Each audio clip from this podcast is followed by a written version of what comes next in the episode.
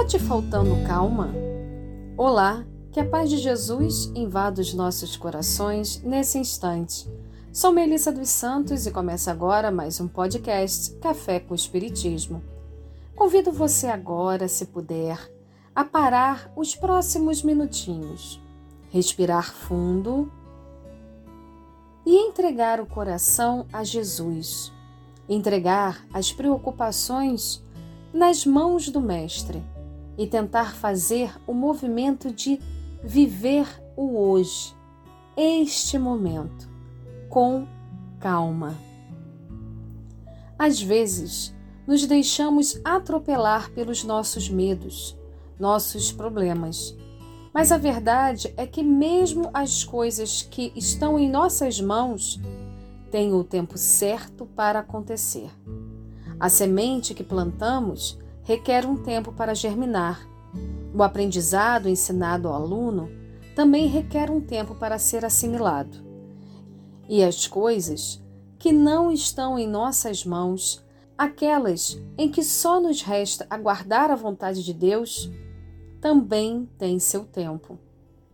Para todas essas situações, é preciso que exercitemos a calma. Precisamos encontrar essa calma, a calma de Jesus dentro de nós, a calma do esforço pela consciência tranquila, a calma da fé em dias melhores, a calma de que tudo passa e de que tudo vai se ajeitar, na medida em que formos fazendo a nossa parte ou que tivermos a resiliência necessária. No livro Ideal Espírita, Psicografia de Chico Xavier, André Luiz tem uma lição linda sobre a calma. O benfeitor nos diz assim: Se você está no ponto de estourar mentalmente, silencie alguns instantes para pensar. Se o motivo é moléstia no próprio corpo, a intranquilidade traz o pior. Se a razão é enfermidade em uma pessoa querida, o desajuste é fator agravante. Se você sofreu prejuízos materiais, a reclamação é bomba atrasada, lançando caso novo. Se perdeu alguma afeição, a queixa tornará você uma pessoa menos simpática, junto de outros amigos. Se deixou alguma oportunidade valiosa para trás, a inquietação é desperdício de tempo.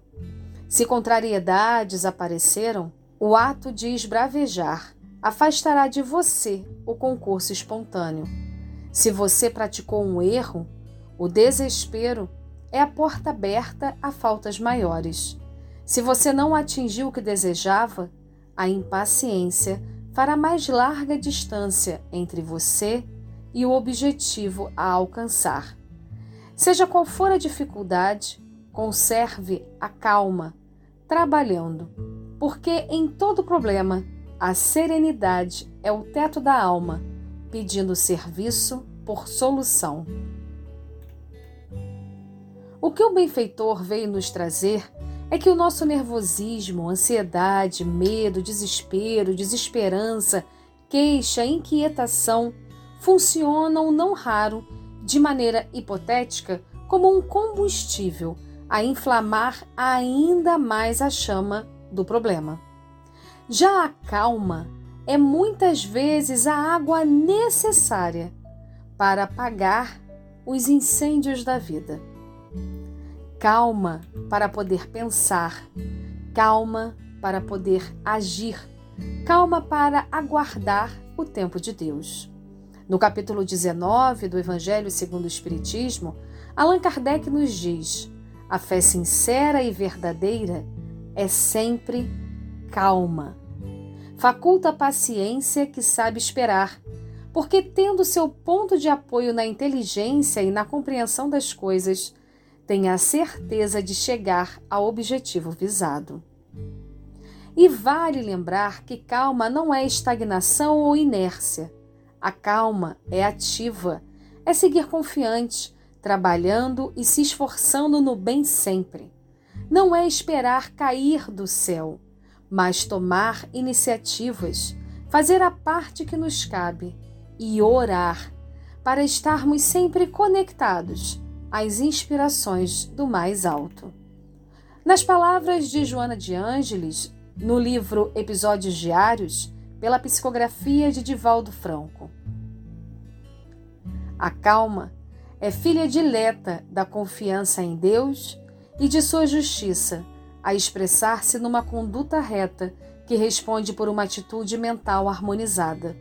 A calma inspira a melhor maneira de agir e sabe aguardar o momento próprio para atuar, propiciando os meios para a ação correta.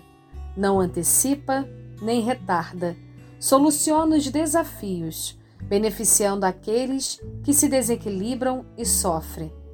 Preserve-te em calma, aconteça o que acontecer. Que assim possa ser. E até o próximo podcast Café com Espiritismo. Com muita calma e as bênçãos de Jesus.